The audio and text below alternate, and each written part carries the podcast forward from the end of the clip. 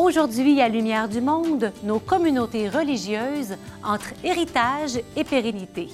Connaissez-vous le centre de spiritualité des Ursulines situé dans le secteur de Loretteville? Madame Lisanne Brochu nous le fait découvrir et surtout, elle nous fait aimer la spiritualité qui l'anime. Direction Baie-Saint-Paul pour aller se mettre les mains dans la terre avec des sœurs franciscaines.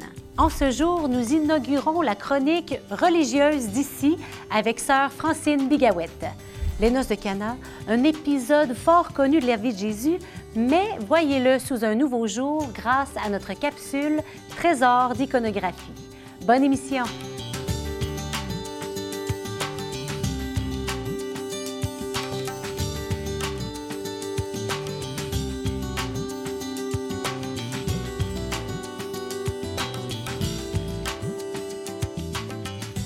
Le centre de spiritualité des Ursulines, c'est un environnement calme, entouré d'un vaste terrain et d'un boisé. Ça fait rêver.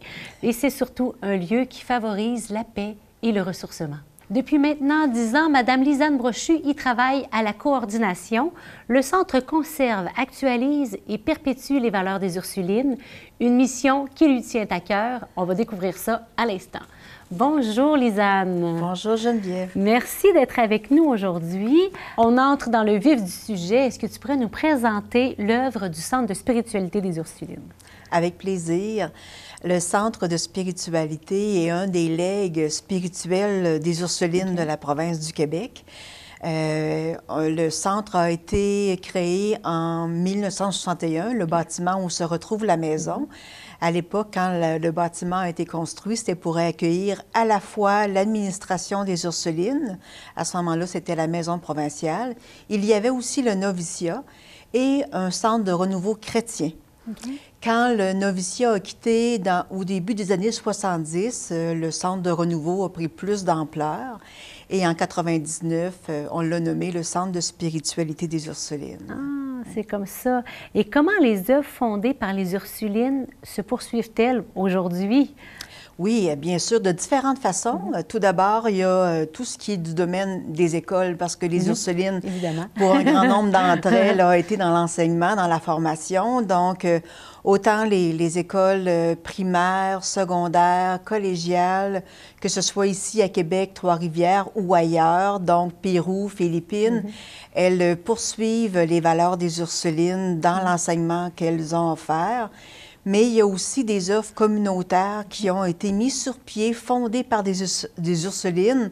Particulièrement, il y en a euh, à Gaspé, à Rimouski, Bécomo.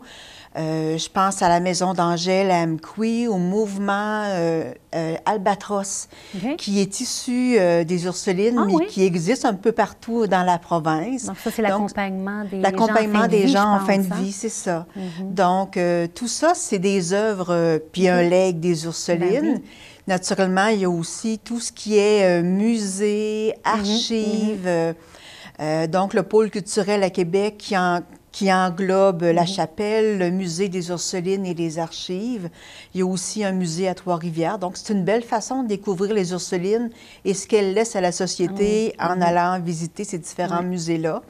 Et puis, bien naturellement, il y a aussi le Centre de spiritualité qui veut perpétuer la spiritualité, les valeurs des Ursulines ici euh, à Québec. Bien, venons-en. Les valeurs qui soutiennent le centre, quelles sont-elles? Puis, c'est quoi la particularité du Centre de spiritualité comme tel? Ben, écoute, euh, les valeurs, euh, on reprend beaucoup les valeurs des Ursulines. Donc, euh, ce qu'est les valeurs que a voulu perpétuer Angèle de Mérici, celle qui était la fondatrice de la compagnie Sainte-Ursule, mm-hmm. Qui en 1534 a, ont invité des femmes à consacrer leur vie à Dieu tout en étant dans le monde, mm-hmm. et puis qui se sont perpétuées aussi par Marie de l'Incarnation. Donc, dans ces valeurs-là, vraiment importantes pour les Ursulines, il y a euh, l'accueil, mhm. l'attention à la personne, mhm. qu'elle traduise dans le un à un, mais en même temps le tous ensemble. Donc la personne, mais aussi la communauté. Il y a tout ce qui est le, respect, euh, la loyauté, l'estime euh, des, des, personnes. Donc, tout ça fait partie des valeurs des Ursulines. Tu nous as parlé d'Angèle de Mérici, de Marie de l'Incarnation, donc qui ont transmis cette belle spiritualité qui vient à nous jusqu'à aujourd'hui. Pourtant, ces femmes-là sont décédées il y a des, des, décennies, des mm-hmm. centaines d'années même. Comment est-ce que leur spiritualité te parle au cœur, à toi? Tout d'abord, euh, je ne cesse de découvrir ces deux femmes importantes, de voir combien elles sont actuelles puis inspirantes encore pour aujourd'hui. Angèle Mérissi, qui en 1534 a fondé la Compagnie Sainte-Ursule, euh, donc des femmes consacrées à Dieu qui restaient dans leur communauté, dans leur village pour répondre aux besoins de l'époque. Je trouve que c'est encore très inspirant euh, aujourd'hui. Puis Marie de l'Incarnation, qui a Marie Guyard au départ, qui a été euh, épouse, mère, veuve rapidement. Mm-hmm. Son fils était tout jeune, donc veuve, femme monoparentale, femme d'affaires, mais qui portait toujours en elle le désir profond d'un lien particulier avec le Christ, qui a vécu un discernement, qui a décidé d'entrer chez les Ursulines. Elle a tout vécu, cette femme-là. Ah, vraiment, vraiment. Et puis, elle est, est arrivée en Nouvelle-France. Elle a fondé le, le, monastère de Québec ici. Mhm. euh, les premières écoles pour jeunes filles, à la fois les filles euh, françaises et les filles euh, autochtones mhm. aussi. Son lien avec les Autochtones, on aurait encore beaucoup, beaucoup à apprendre. Elle était très, très avant-gardiste. Et puis, ben, de ça, de Québec est né le monastère à Trois-Rivières, à Rimouski, puis euh, dans d'autres pays aussi, au Pérou, Japon et Philippines. Donc, ces femmes-là, euh, elles n'ont pris, tant qu'à moi, aucune ride. Elles ont hmm. encore plein de choses à nous apprendre, à nous aujourd'hui, aux hommes et aux femmes qui veulent euh, jouer un rôle pertinent comme citoyens, comme père et mère de famille, qu'on soit en couple monoparental, comme hommes et femmes d'affaires, comme des gens qui veulent cheminer dans la foi. Et ces deux femmes-là, ce qui est au cœur de leur relation au Christ, c'est justement une spiritualité de l'alliance, de la ah, relation. C'est ce qui se démarque. Puis je pense que c'est ce qui veut colorer aussi euh, l'équipe du Centre de spiritualité, d'être des gens de relation avec les gens qui viennent nous mm. visiter. C'est beau. Mm. Ah, ben, c'est beau. C'est beau. Seigneur et Dieu s'est fait homme parce qu'il euh, hein, il voulait cette relation-là aussi, hein, qu'on entre dans cette relation avec lui. En terminant, qui peut aller au centre? Tout le monde. Ah, bonne nouvelle! oui, c'est ouvert à tout le monde, encore un peu trop méconnu. Euh, le centre de spiritualité accueille à la fois euh, des gens en individu qui veulent venir passer quelques jours seuls pour un temps de repos, se déposer, se ressourcer, euh, décrocher, que ce soit une mère de famille qui veut juste se refaire mhm. le plein d'énergie. Mhm. Tout le monde, qui veulent vraiment prendre quelques jours de repos, ou des fois plus prolongés aussi. On accueille également différents types de groupes qui viennent dans la maison. On a 65 chambres. en passant, les Ursulines, il y en a à peu près huit qui vivent dans la maison en permanence, le ah. conseil provincial et le conseil général. Mais en dehors de ça, on a 65 chambres pour accueillir des, euh, visiteurs. On a six salles de rencontre, des, petites ou plus grandes, pour accueillir aussi des groupes qui viennent en, réunion, en formation, en ressourcement. Euh, que ce soit des communautés religieuses, le cercle des fermières, les femmes chrétiennes, les cursillos, ça va à de la formation psychologique, jusqu'à différents types de méditation ou encore à des retraites qui viennent d'écriture, de gens qui viennent avancer leur thèse dans notre maison pendant trois jours pour faire euh, mm-hmm. de la rédaction. Donc, c'est assez varié au niveau des groupes qui viennent chez nous.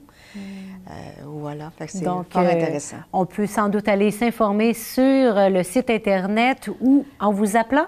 Oui, en nous appelant. Il y a aussi la page Facebook du Centre de spiritualité, le site Internet du Centre de spiritualité des Ursulines, où on peut avoir plein d'informations, ou sinon en appelant directement euh, au centre. Oh, bien, on va aller découvrir tout ça. Merci, Lisanne, d'être venue un grand plaisir. nous partager ce bel héritage des Ursulines qui vient à nous jusqu'à aujourd'hui et qui euh, ben, peut colorer notre monde de cette belle façon, de, dans la relation, la dignité de la personne, mm. l'accueil, le un à un. La... Voilà, c'est c'est riche.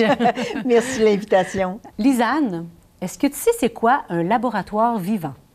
Un laboratoire vivant? Ah ah! Moi aussi, je me suis posé la question avant de lire ce qui est écrit ici. Alors, nous allons avec Sœur Carmen qui nous amène à la rencontre de la communauté des Petites Franciscaines de Marie pour découvrir en quoi consiste ce projet original développé avec l'Université Laval. Des religieuses qui aiment la terre et qui n'ont pas peur de se salir les mains. Allons voir ça. On peut aller un petit peu plus par là si vous voulez.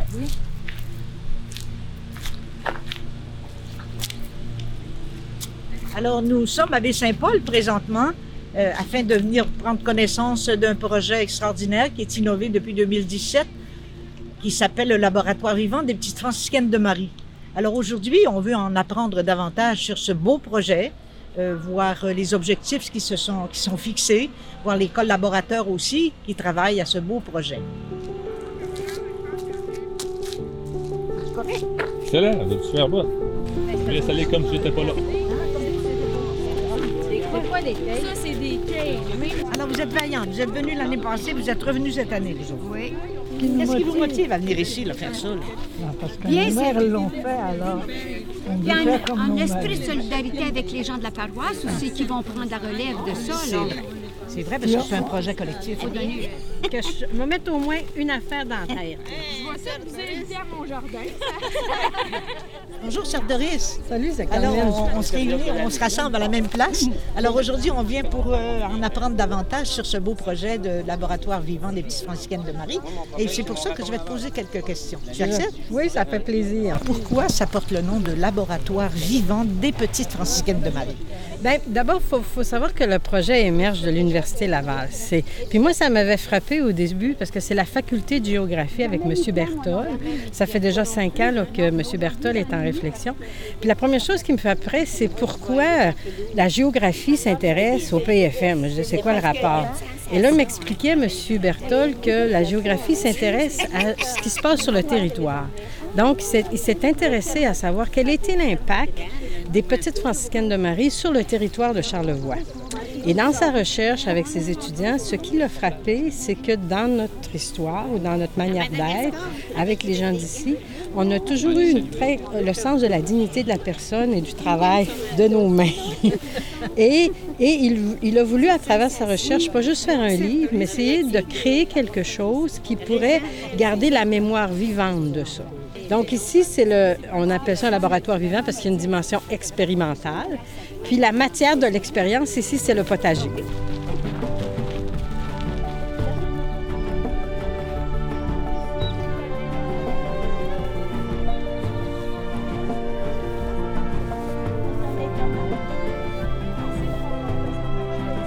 Projet de laboratoire vivant des petites franciscaines de Marie, euh, quel, est son objectif, quelle est sa genèse? Donc, euh, les, communautés religieuses sont tributaires d'un patrimoine social. ok? Elles, nous ont appris, elles nous ont transmis des façons d'enseigner, des façons de soigner, des façons d'assister les personnes très centrées sur la personne. Euh, ça, c'est important parce qu'on retrouve ces approches dans, le domaine des soins de santé, dans le domaine du travail social aussi, la réinsertion sociale. Euh, on s'intéresse, je m'intéresse depuis un certain temps au patrimoine social des petites franciscaines de Marie et euh, il y a quelques années, on cherchait à aller plus loin que le fait de produire un livre pour écrire, pour finalement rendre compte de ce qu'est le patrimoine social des petites franciscaines de Marie. On s'est donc dit, on va créer un jardin. Marcella, viens nous parler un peu, toi, là. là. Viens. Ici, c'est une pensée. Hein? Une pensée qui est supposée de venir ici. C'est marqué, cette pensée réservée pour Marcella. Pour me- Il y a une madame de l'île aux Coudes qui va me l'apporter un plan. Ça part de loin. Le On va d'accord. mettre là. Fait que Marcella, toi, tu, tu te plais dans ce genre de projet, hein? Ah oui, moi j'avais un grand jardin, me perpétue. J'étais, mais j'ai jamais eu de gants, jamais pensé d'avoir un gant. La nature, puis on se lave les mains, puis il y a quelque chose de spécial touché à la terre. hein. En l'année l'année 2022-23, je pense qu'il y a des implications particulières qui vont être faites aussi avec les jeunes de l'école. Oui, bien, dans, la recherche et le, partenariat, euh, parce que dans la dimension de vouloir transmettre ça, donc euh, je pense aussi que les camps d'été, fait que même l'année dernière, il y en avait eu avec euh, Mme Diane qui est ici avec le Jardin d'enfants.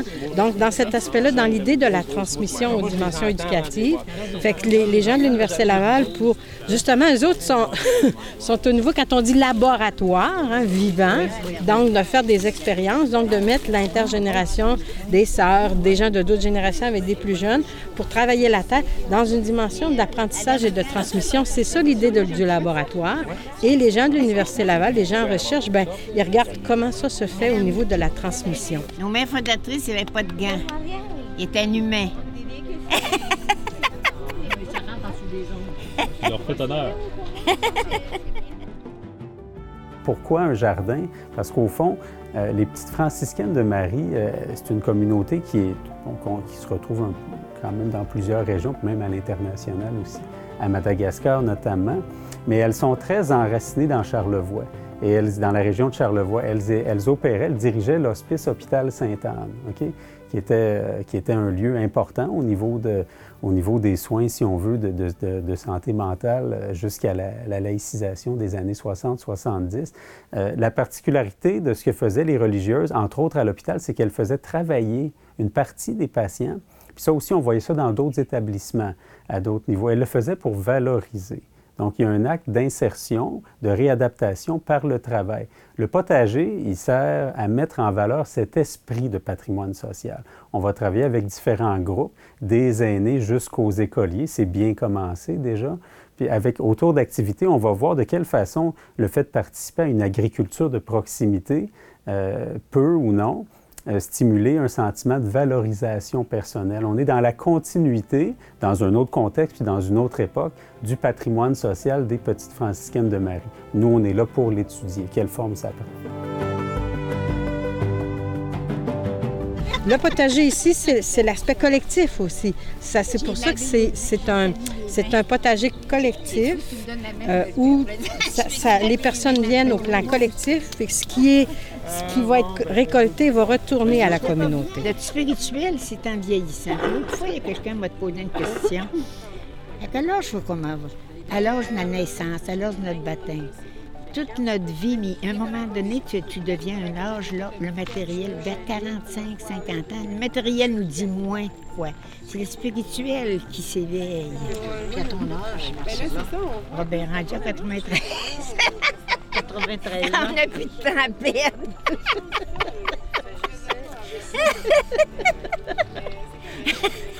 — 93 ans. On n'a plus de temps à perdre. Laissez la vedette. Regarde, Carmen. On sait comment l'Église est impliquée dans le projet de l'écologie et qui veut vivre les vraies valeurs qui sont vraiment énoncées dans l'encyclique Laudato Si. Alors on vient de participer à une mise en terre de semis et un projet extraordinaire qui s'intitule Un laboratoire vivant des petites franciscaines de Marie. Alors, on peut rendre grâce au Seigneur pour toutes ces personnes qui croient en l'écologie et qui veulent vraiment rendre grâce au Seigneur, le Créateur de tout bien. Super, ça, Carmen, vous super bonne.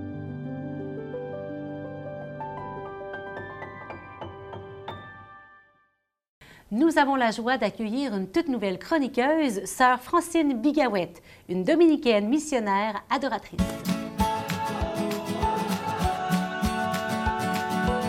Bonjour, sœur Francine. Bonjour. Alors, avec vous, on débute la chronique religieuse d'ici. Merci d'avoir sauté avec tant d'enthousiasme dans le projet, dans cette nouvelle aventure. Ça me fait plaisir. Alors, la cause de béatification de votre fondatrice, Mère Julienne du Rosaire, a été ouverte en 2004. Le processus est actuellement en cours, on va en parler, et vous venez de déposer la position sur sa vie au Vatican. Pourriez-vous nous dire tout d'abord qui est Mère Julienne du Rosaire et aussi c'est quoi une position? Mère Julienne du Rosaire, bien c'est une femme de chez nous, hein, de Québec. Mhm. Son nom euh, civil était Julienne Dallaire. Elle est du quartier Saint-Roch. C'est là qu'elle a grandi, qu'elle est née, qu'elle a grandi, d'une famille nombreuse, des, des, gens catholiques. Et puis, euh, Julienne, très tôt, euh, elle a développé un lien euh, de proximité avec Jésus très, très fort. Elle, elle a vraiment été saisie par la personne de Jésus. Et elle a été favorisée aussi de grâces spéciales, je dirais, qui l'ont conduite à une relation intime à Jésus et à comprendre d'une façon tout à fait spéciale et profonde le, le mystère de l'Eucharistie. Julienne a été amenée progressivement à travers tout un discernement. Elle était accompagnée dans cela par le chanoine Cyril Labrec de l'époque, euh, de cette époque, un prêtre de Québec.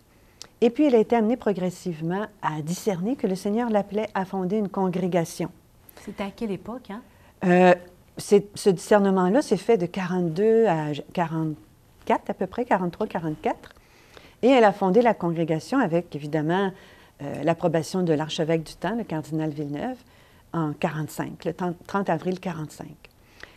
Le Seigneur l'a appelée à fonder une congrégation dominicaine. Elle avait fait une expérience dans une communauté dominicaine auparavant et ça lui a permis de connaître Saint-Dominique, la vie dominicaine. Elle se sentait profondément dominicaine, mais avec une note particulière, une communauté appelée à faire connaître et aimer Jésus, spécialement dans ce grand geste d'amour qu'est le don de son Eucharistie. Et alors, elle a travaillé pendant tout le reste de sa vie, jusqu'à l'âge de 83 ans, comme fondatrice, à communiquer son esprit aux sœurs de la congrégation, comme euh, prière générale aussi de la congrégation.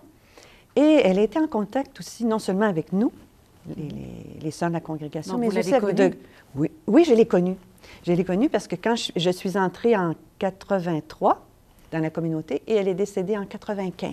OK. Elle est née le 23 mai 1911, OK. décédée le 6 janvier 95. Et elle avait un grand rayonnement, tout simple, auprès des laïcs, auprès des prêtres. Beaucoup sont venus la voir pour euh, la consulter, euh, demander des conseils, euh, être accompagnés dans des moments difficiles. Et une position. Vous avez rédigé une position. Positio. C'est quoi? Une positio, disons, c'est un terme latin, là, qui est utilisé par le Vatican pour désigner un document assez élaboré, volumineux, euh, sur un sujet particulier. Alors, le sujet qui était le mien, c'était de montrer, c'était de faire connaître la vie, euh, la façon dont Mère Julienne a suivi le Christ, sa renommée de sainteté aussi pendant sa vie, au moment de sa mort et après, de telle sorte qu'on puisse voir si vraiment cette femme-là, elle a vécu de façon hors du commun, de façon exemplaire la vie chrétienne pour être proposée comme modèle au peuple de Dieu. Hmm. Et euh, Sœur Francine, quels sont justement les héritages, les éléments de l'héritage transmis par votre fondatrice qui vous apparaissent inspirants pour l'Église et la société actuelle? Il y aurait bien des choses à vous dire. Sans doute. J'aurais bien des choses à vous dire sur doute. ce sujet. Là, il faut se limiter, bien sûr. La première chose, c'est que Mère Julienne, et ça dès avant le Concile Vatican II, elle a compris le grand mystère qu'est le baptême. Tellement qu'à chaque fois qu'elle célébrait son baptême, elle éprouvait une joie particulière. Puis elle invitait les gens tu célèbres ton anniversaire de naissance, mais est-ce que tu célèbres aussi ton anniversaire de baptême? On y pense pas. Elle ça, avait hein? saisi qu'elle avait reçu le, le don merveilleux de la vie du Christ et elle voulait communiquer cette joie. Et en même temps, elle savait que dans cette vie nouvelle qu'elle avait reçue se trouvait le germe de la sainteté, qu'elle était appelée à devenir sainte, que tous ses frères et sœurs aussi étaient appelés à, faire des saints. Et elle leur disait, sais-tu que tu es appelé à faire un saint, une sainte, de façon toute simple, dans ton quotidien, en suivant le Christ, en vivant dans la foi, dans l'amour. Donc, merci. hein. C'est une belle invitation à de- redécouvrir, approfondir la vie de ces hommes, de ces femmes qui se sont Oui, donnés oui, tout oui, entier, puis qui oui. recevoir cet héritage-là pour nous aujourd'hui et s'en nourrir. Oui, Merci beaucoup, Sœur Francine. Ça m'a fait plaisir, ça m'a fait plaisir. Sœur Francine, connaissez-vous nos capsules Trésors d'iconographie? Je vous avoue que non, mais j'aimerais bien les connaître. Eh bien, oh, ça va être l'occasion aujourd'hui même. On va contempler l'icône des noces de Cana. Alors, voyez avec nous comment Saint Jean invite à comprendre la vie de chaque jour comme les épousailles entre Dieu et l'humanité.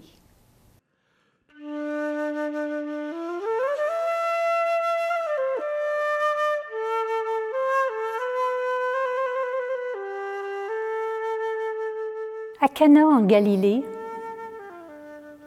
des noces. Depuis le début, on parle d'alliance, on parle de noces de Dieu avec l'humanité. Elles se réaliseront complètement au moment de la Sainte Semaine. dans la mort et dans la résurrection du Christ. Mais aujourd'hui, on est dans une noce humaine. Deux personnes à Cana. Jésus et Marie sont invités. Ils ne sont pas les personnages principaux. Ils sont un peu à l'écart. La reine, l'épouse, porte une couronne. C'est une tradition en l'Orient de montrer cette épouse royale dans, au moment de la noce, entourée des convives. Personne ne voit le drame, ils vont manquer de vin. Mais en attendant, dans la partie supérieure de l'icône, la gloire éclate, le, le vélum, ce voile rouge qui unit l'Ancien et le Nouveau Testament, parce que c'est un moment important. La noce, Jésus va préfigurer le vin pour la vie éternelle à partir d'un vin tout ordinaire et dont ils vont manquer. C'est très symbolique finalement, ce manque de vin.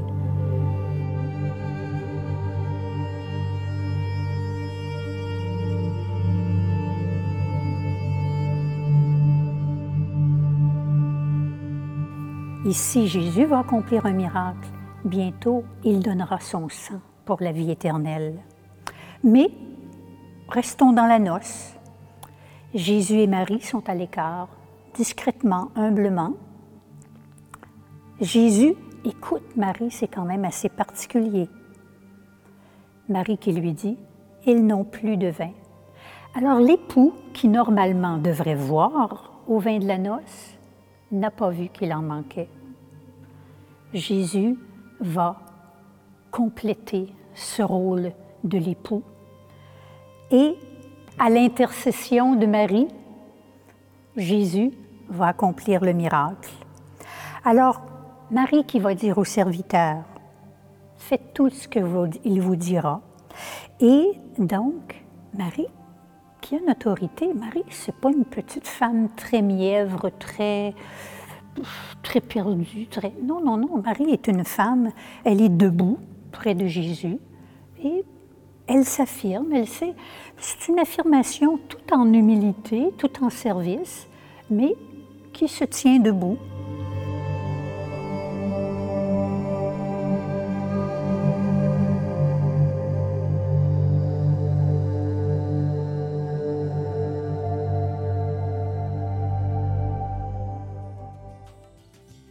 Soyez présents devant votre écran la semaine prochaine pour notre émission sur l'importance de prendre soin les uns des autres, prendre soin de la vie.